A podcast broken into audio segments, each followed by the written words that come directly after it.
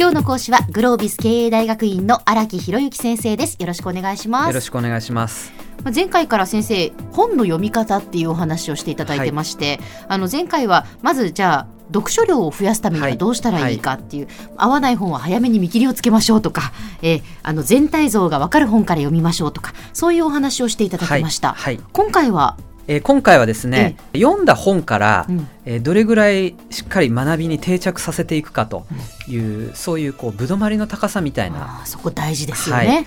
でいくつか申し上げたいことがあるんですけれども、え。一つがですねやっぱりこう一言でも一節でも残す意識を持とうということなんですね。はい、で読書量が増えるとですねぶわーってこう広がっていくわけなんですけれども、うん、やっぱり大事なのはその中で私が意識してるのはですねやっぱりこう一言一節これを残すということなんですね。大抵ですね読んだ本って何もしないともう1ヶ月と言わず1週間ぐらいすると中身忘れるわけなんですよ。はいでまあね難易度高い本であればあるほどもうななんか読んだことに充実感は残るんですけど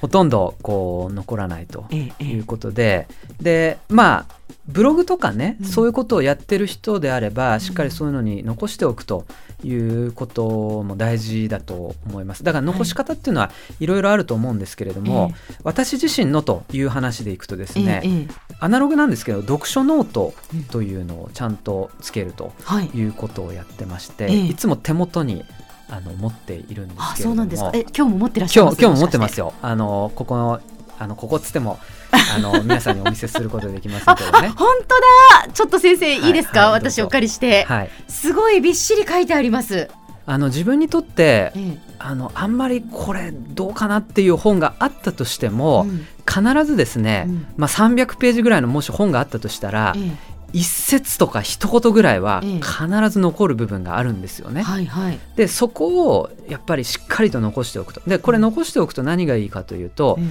後でこう必要なタイミングで引用できたりとかですね、あのリマインドができるわけなんですね。ああでも先生本当メモに書いたり、こう図式化したりとか、はい、教養とは他の見方が存在することを知ることとかねそういうワードが書かれていますけれども。ちょっと、ええ、勝手に読まないすいません 失礼しました。はい、いいとんでもないです。ついつい。でこれはですね あのおすすめしたいのは、はいまあ、いろんな最近デジタルツールがあるんですけれども、えー、あの私があえてですね手書きでしているのはですねこれ手書きって実は結構しんどいというか、はい、パソコンでパチパチ打った方が早いんですけれども、うん、手書きをすることによって要するにこう脳みそに刻まれる感覚があるんですよ。言葉を刻んでいると。えーえーでやっぱりそうするとぶどまりの量というのが違って、はい、その過程がすごく大事だなっていうのを思っているんですね。ね。はい。でもすごくなんか今あの先生はその書くことかもしれませんけど私の場合その例えばじゃあ自分が読んだ本とか見た映画とかそれをこうお話しすることによって、はい、やっぱ自分の口を使って言うことによって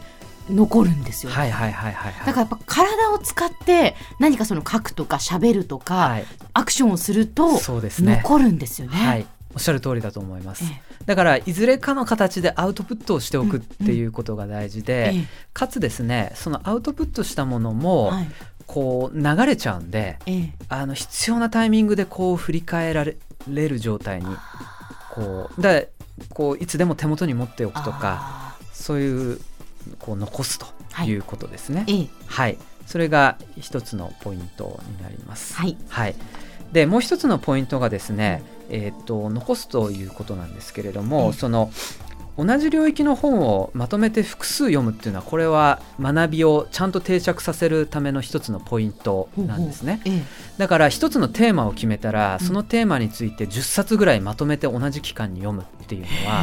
これはすごくこうぶどまりが上がるやり方なんですね。あそうなんです、ね、はい、まあこんなことはあの我々がもう日常的にやってるものなんですけれども、物事って一つのテーマでも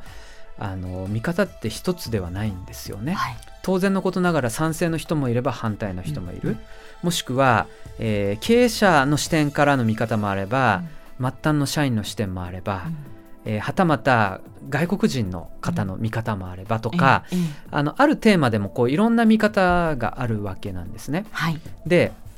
やっぱり自分にとって旬な時期というのがあるのでその旬な時期を残さずにできるだけ同じ領域の違う立場で書かれたことをあの読んでおくっていうのはこれはすごく大事なことでなるほど、はい、これシントピカルリーディングっていう言い方をしてるんですけれども、はい、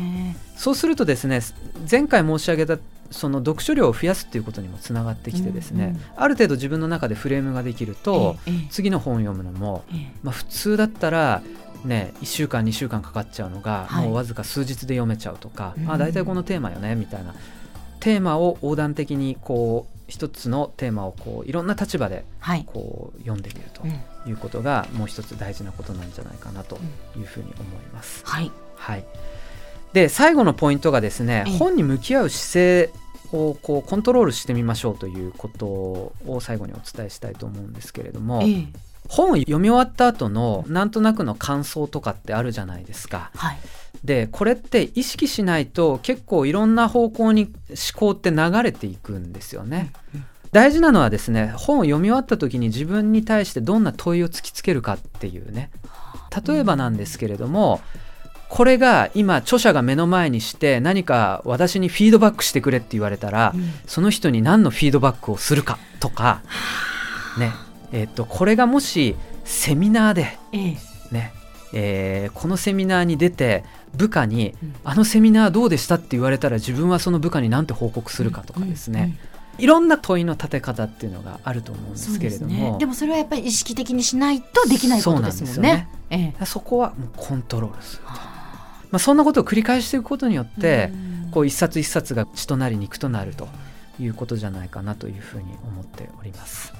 では先生、はい、今日のまとめをお願いします。はい。えー、っと今回はですね前回に引き続いて本の読み方ということなんですけれども本の1冊あたりのこう定着の仕方みたいなことを3点ほど、えー、申し上げてきましたけれども1つ目がですね本を一言でも一節でもしっかり残していくというような話。それから同じ領域の本をまとめて読みましょうという話。そして最後に読んだ後の問いかけを自分でコントロールしていくと、まあ、そんなことを読み方のヒントとしてお伝えをしてきました。今日の講師はグロービス経営大学院の荒木博之先生でした。どうもありがとうございました。ありがとうございました。